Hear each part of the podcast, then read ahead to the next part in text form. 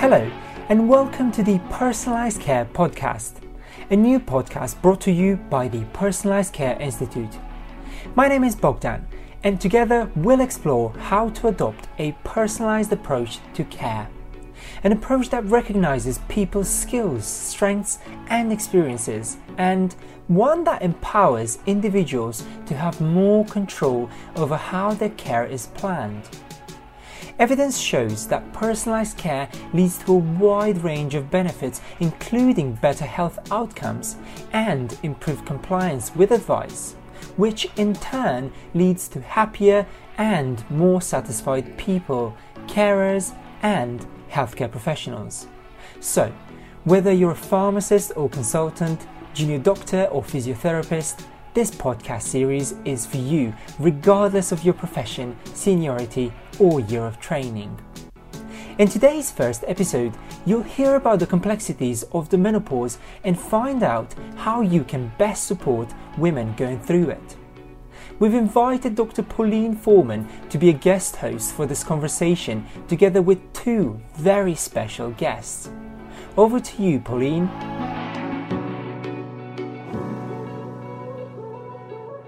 Hello, I'm Pauline Foreman. I'm a GP and the Clinical Director of the Personalised Care Institute. I'm also a menopausal woman. All women who reach the menopause experience some symptoms as a result of the hormonal changes caused by reduced ovarian function. For some women, these changes can be debilitating, with an adverse impact on their physical health, sexual enjoyment, psychological well-being, and ability to function socially or in the workplace. When a woman reaches out for help managing her symptoms, it's essential that as healthcare professionals we provide personalised care. This means understanding what really matters to the woman, alongside completing a personalised risk assessment. This enables us to support the woman to make her own informed choices about management. In this episode, we're going to help you understand how you can best support women at this time, and I'm really pleased to welcome you to the podcast. We will be hearing from Anne Connolly, a GP based in Bradford with a special interest in women's health, and Marie Morgan-Henfrey from London, who has kindly agreed to share her experiences of going through the menopause. Anne and Marie, welcome. Good morning. Good morning. Good morning to you both. Marie, would you like to start by sharing your story with us? Yes, I have currently just turned 50, and my menopause symptoms began roughly about age 47. I'd always been an active person, sports and running and things like that, so it had come as a complete surprise to me, having not been taught about menopause at school and it not really being spoken about. My first symptoms were sort of like getting night sweats and started to notice mood swings, and then eventually things like brain fog had actually started to come in. I thought some of it was in relation to my going through the grieving process of losing my sister a couple of years before, but then after a while I decided it was time for me to go to see my GP because I just stopped feeling like myself. So the first GP that I went to see, who was a really lovely woman, but in the first instance I got really freaked out because she was talking about putting me onto antidepressants, and I was shocked. I didn't think that I was depressed, and I thought there must be something else that I can do other than go on to the antidepressants. So I made the decision to try the holistic way. So I met with a qualified holistic therapist who went through all of my symptoms and prescribed different tonics for me, which did work to a certain degree. But I think it's called complementary therapy for a reason. It's there to complement the sort of like medications and things like that. Again, it just got worse. It got to the point where there was times where I didn't want to go out. I didn't want to socialise. I didn't want to even sometimes get out of bed. And I could just see the toll that it was taking on my family.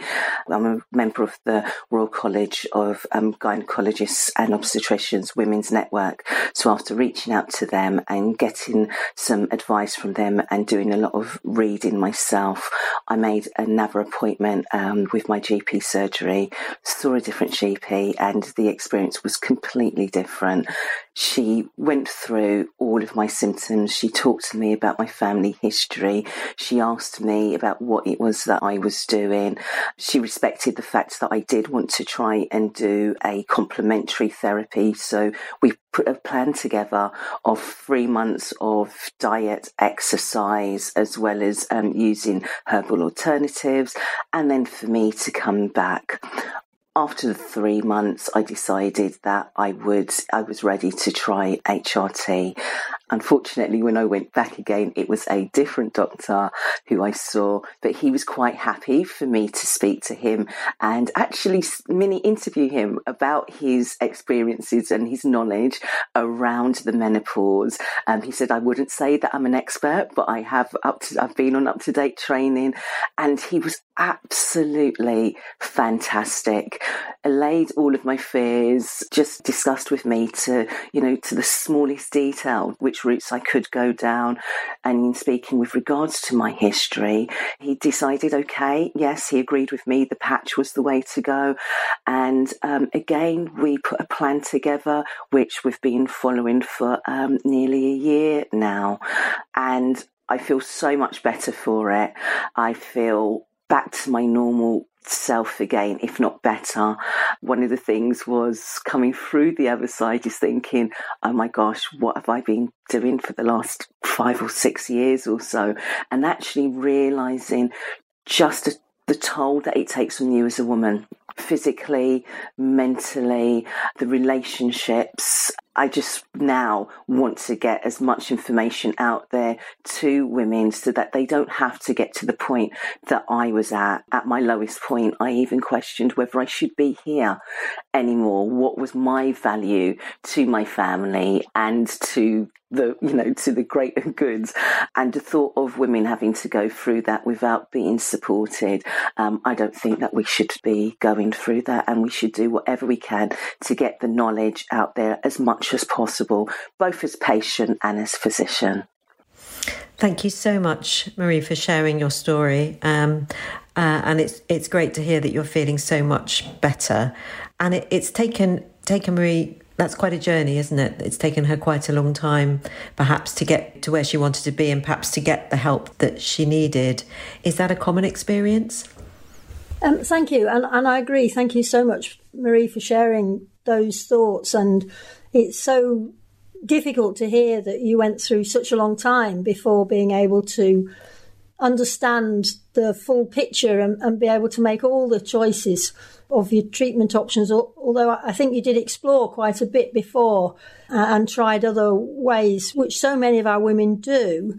And partly that's because of the negative information that's out there about HRT, both that we as healthcare professionals often give, and that's because the evidence is very confusing at times, but also because there's a lot of negative information available, and on the internet, a lot of women will Google first. They will look for resources which often don't make it as clear as possible about the options that are available. And I wonder, Marie, did you find some information that was helpful? I know you talked about talking to friends and informed friends who did support you, but did you find some of the information on the internet harmful or confused your choices more? Yes, when you go onto the internet, you can go into a complete and utter wormhole where there's, conflicting pieces of information, scary information with regards to HRT and the outcomes of using HRT. I was really lucky in my circumstances that I do have an informed network and medical network that I could go to.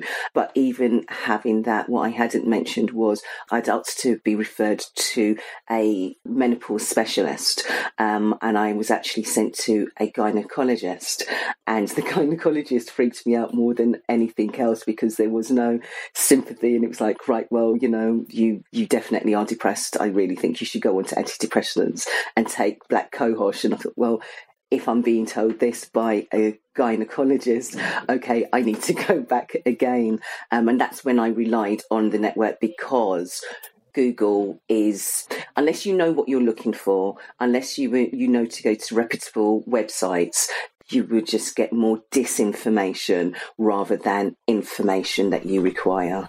We see that very commonly. And also this issue about antidepressants, because the symptoms can be very similar, as you've described: brain fog, feeling disempowered, not knowing what's going on, because we are just taught so badly about menopause and the options.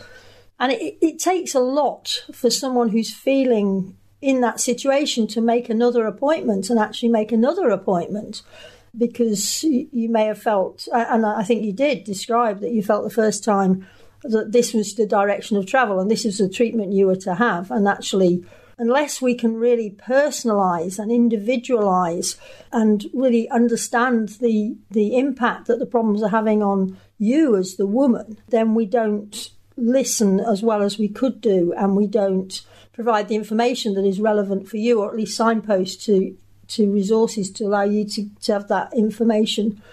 So if you go back through, because you've had a variety of conversations and some seem to have been much more useful or much more empowering for you than others, what do you think could be shared about those conversations for you as the woman going into those consultations, and for us as healthcare professionals about our understanding of the need for that discussion?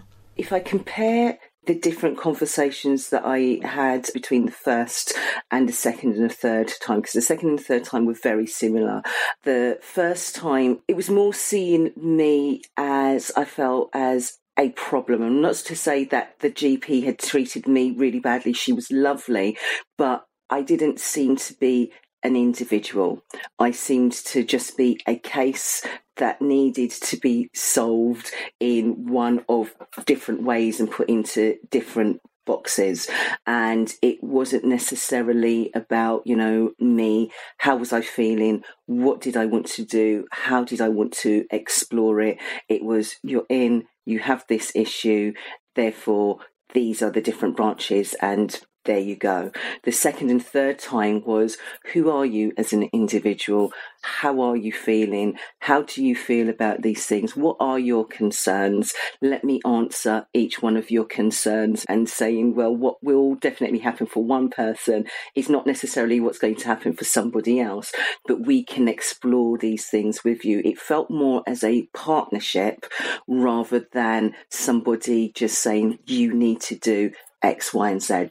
That is what really, really helped. And actually respecting my choice with regards to wanting to keep the complementary therapy and not saying, well, actually, no, that's no good. You shouldn't do that. This is what we want you to do, and this is the best way. It was respecting my views and treating me as an individual. Great. And some of the information you shared about the impact that the menopause was having on you, some of it was about physical symptoms, and some was about psychological well-being, and some was about how you were functioning socially. Did you feel that those were being listened to and supported in the second and the third consultation that you had? And are there any thoughts that you would share about how important that was, but also how we as healthcare professionals can improve that aspect of care? It was really important because I was knocked sideways by the physical symptoms, not being able to sleep at night or waking up completely drenched in sweat, having to, you know, change your night clothes. The mood swings as well could be quite frightening, because one minute you're semi all right and then the next minute you're either really angry or you're at the point of you're just really low and you just want the slightest thing making you want to just break down in tears. that took a huge toll on me and on my family around me, because they didn't know how to react. My daughters fed back to me once I was on the HRT that they knew I was going through the menopause because I was very open with them, but they were worried with regards to actually saying to me how I was, because they weren't sure if I would break down, and that I wasn't really nice to be around, and that it was hard for them to see how I was. I'd gone from a vivacious mother who was up for everything and loads of fun and everything like that, to actually just sort of like being this person who just wanted to be left alone all the time and not wanting to interact at all. And for my husband, he was just seeing his wife just completely change before his eyes, and that there was nothing that he could actually do to help or support me, and him feeling powerless, really. Marie, can I just chip in at this point? I just wanted to ask you a little bit more about that sort of final decision that you made in terms of starting HRT, which seems to have been tremendously beneficial for you. What was it like making that decision? I mean, what do you feel? I know it was doctor number 3, I think, that you saw that actually started the HRT. What do you think the healthcare professional contributed to that decision-making process? By the time I'd got to physician number 3, it was that I had made up my mind. It was really the second GP, when she had sat down with me, talked me through everything, listened to me, and that we made a plan together. And that was for me to try my holistic complementary therapy, also to, she helped me with regards to healthy eating. Not that I was an unhealthy eater, but different things that would help my immune system and help to boost me and give me more energy. And with regards to making sure that I exercised regularly as well. So all of those other things that your GP tells you to, that helps you when you're going through this stage. And then it was like, okay, come back in 3 months and we will review. So when I went back to GP number 3, it was just over 3 months. But what made me make that appointment was I was at my lowest ebb. And that's when I just didn't want to be around anybody. I wasn't sleeping. You know, it must have been just sheer hell for my family to be around me, and me actually questioning, should I be here? And not, should I be here? Did I want to take my life? Should I, you know, what am I contributing to anybody? Am I of any help to anyone? And I had, in speaking to another friend who's a healthcare professional, she had told me about somebody who was experiencing menopausal systems, and she'd gone through a depression and she'd taken her life. And apparently this is not uncommon. And hearing that, I was looking where I was at, and I thought, no, I cannot get any lower than where I am now. I need to actually make that third appointment now and, you know, get the additional help, because obviously what I'm doing is helping, but not enough. Thank you for sharing that, Marie, and I'm sorry to hear about that tragedy, really. Hopefully most women will never, ever get to that stage. But you've spoken about some of the conversations that you've had with healthcare professionals, and some of them have been more productive than others. If you could speak directly to health professionals about how to improve their care of women at the menopause, what would you say? I would say, in the first instance, please, do not mention about antidepressant tablets in the first instance. I know, I recognise and know now why that was being said, because it was about trying to elevate your mood so that you're not that low. But I think if you lead with that, then if you're a menopausal woman at a stage where you've got lack of sleep, you're not yourself, you're not necessarily in the most happiest of places, hearing something like that can tip you over the edge. That's what happened for me. I would say listen to your patient, have the conversation with them about what their journey is to have got them here. I know that you're really pressed for time, so it's not necessarily that easy to afford a large amount of time. But if you could take their background history as to them as an individual and them as their feelings, that really helps, because a lot of women, they don't necessarily have the right network around them, or may not actually want to share this with anybody else. And having somebody sitting there to say, tell me about you, it's just the most amazing thing that somebody is actually listening to you and not saying, oh, you shouldn't take this, or you should take this, or you should do that. Tell me about you. What's your journey? How have you got here?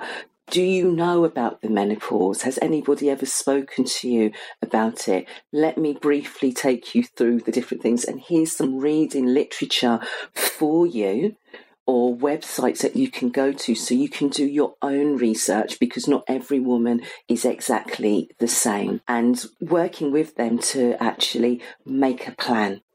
So then you're working together and you're putting the plan together. So the patient feels that they are part of this, because you have no control over your body. This is something that is happening to you, and there's nothing that you as an individual can really do about it. Yes, you can do the healthy eating, you can do the exercise, but still, it's still happening to you. You're still going to get the night sweats, you're still going to get the waking up, until you actually find that balance.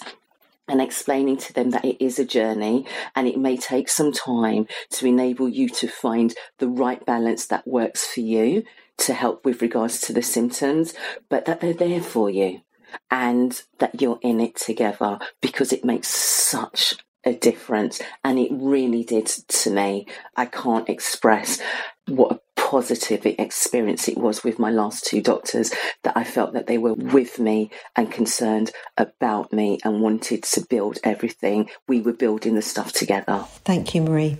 We've heard some of Marie's really helpful suggestions there. Are there any other sort of practical tips, Anne, that you would suggest for healthcare professionals to make the process easier? I think Marie has eloquently described the experience and those useful pointers about us listening to women to understand that menopausal symptoms affect different women in many different ways, and really that impact it can have on highly professional women or very busy women, balancing all the bits of life together. And then suddenly quite floored by symptoms that many women don't realise can impact them in such a way. And other women will have very few symptoms. It's really very much about a personalised response, the individualised response, not just from an individualised risk assessment about should they have HRT, what type of HRT, but it's about those choices and sharing the right information. And if as a healthcare professional, we don't know that, because it's hard to keep up with the latest evidence that's out about so much of health as general practitioners, but particularly menopause. If we don't know that, then at least having some resources to signpost women to, where they can gain their information, and then reading about it or signposting to another doctor or nurse in the practice who has more understanding, so that when the woman comes in, she's got some more useful information and then can have that informed discussion. A plan is a really appropriate way of dealing with this, so that you can try this, but a review is necessary if that's not helping, and therefore maybe this would be the next decision that we might make together, but certainly allowing the woman to be very involved and in control of the decisions that are made about her well-being.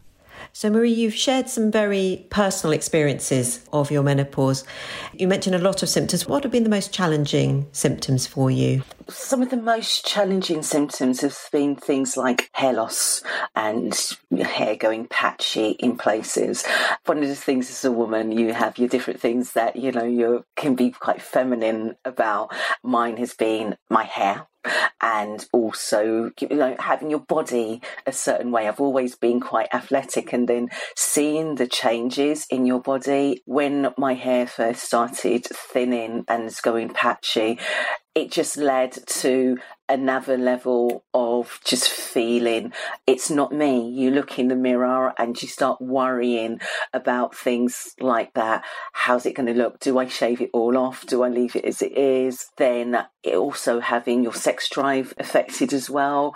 And part of it is that you end up, some women like myself end up having a lower sex drive, and some of it is about you not feeling feminine anymore. You're sweaty, you're not sleeping, your hair's falling out, and you know, for anybody who does listen to this, it's not necessarily that everybody's going to go through that. I'm talking about for myself. And it's like, well, why would anybody want to be with you in that sexual way when you are just thinking, I'm a mess, I'm not me, I don't feel sexual, I don't feel womanly. It isn't so much about, for me, that you're coming to the end of your reproductive days. It was more about just thinking, I'm not desirable anymore. If I don't like what I see in the mirror, why would my husband really want to be with me? And I think being able to have that conversation with a GP to say, well, you know, depending on where you are in your journey, to touch on those things, to say it's normal that you may have a lower sex drive. It's normal that your hormones are going a certain way, so your hair may be thinning. I'm not asking my GP to be a hairstylist professional, but, you know, sort of like saying, well, reach out. There might be other women like that and see what they've done. I've got a fantastic hairdresser, so she fixes me up quite nicely, so nobody actually sees the patches in my hair, and I feel wonderful for it. But sometimes I think your GP is the only person that you may be able to have these candid conversations with if you don't have a support network around you. So it's really nice to have that one person where you could just lay it all out, and if the patient doesn't feel confident to actually broach the subject, if the GP just asks to say, well, you know, have you had any of these, then that might prompt more conversation. Thanks, Marie. And I think these are really important things for us to hear, aren't they? Difficult though it can be for patients to raise it. Have you got any tips about how we can make that easier during the consultation? Again, such important information that Marie's just shared with us about the impact it had on her physical appearance and confidence, impacting on her psychological well-being. The sex is something that we are not great as GPs at talking about, particularly to women of menopausal age. But it is such an important point because it impacts on the relationship. She may be embarrassed to talk to her partner about it. And many women not only will describe this psychological lack of or reduced libido and reduced sexual feelings, but also it's painful. The hormone changes will cause vaginal dryness, which in many women affects their urinary function, but also their sexual function.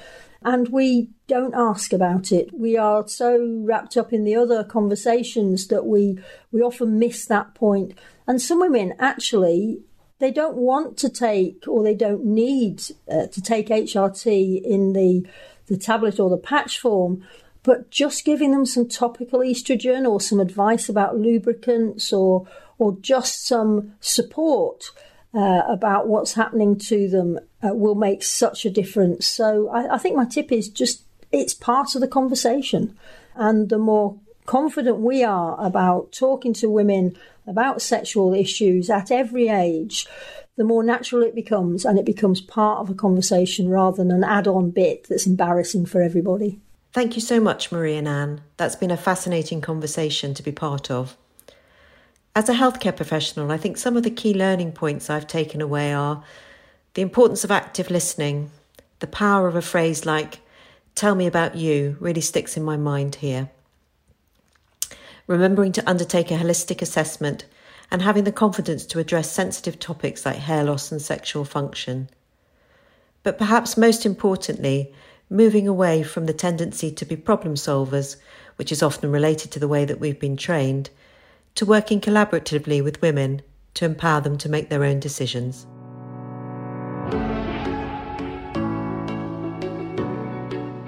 What an insightful and important conversation. Pauline, thank you ever so much for being a guest host on today's episode. And many thanks for your brilliant insights, and a very special thank you to you, Marie, for kindly sharing your story and your experiences with us. Finally, a big thank you to our special partners for this episode, the Royal College of Obstetricians and Gynaecologists Women's Voices Involvement Panel. Further details about their work can be found via the RCOG website. We truly hope this episode has been valuable to your learning and that you're now ready to apply for your Personalised Care Certificate of Learning or to log your CPD points. To do that, simply visit the PCI website at personalisedcareinstitute.org.uk. You'll be able to log into the e-learning portal to record your evaluation and to access many more learning courses and resources. We'd also love to hear from you on Twitter, LinkedIn or Facebook too. Our Twitter handle is at pers_care_inst and we'll be using the hashtag #PersonalisedCarePodcast.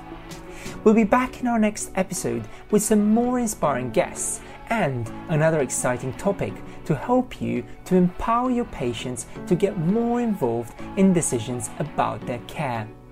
Thank you for listening and see you soon.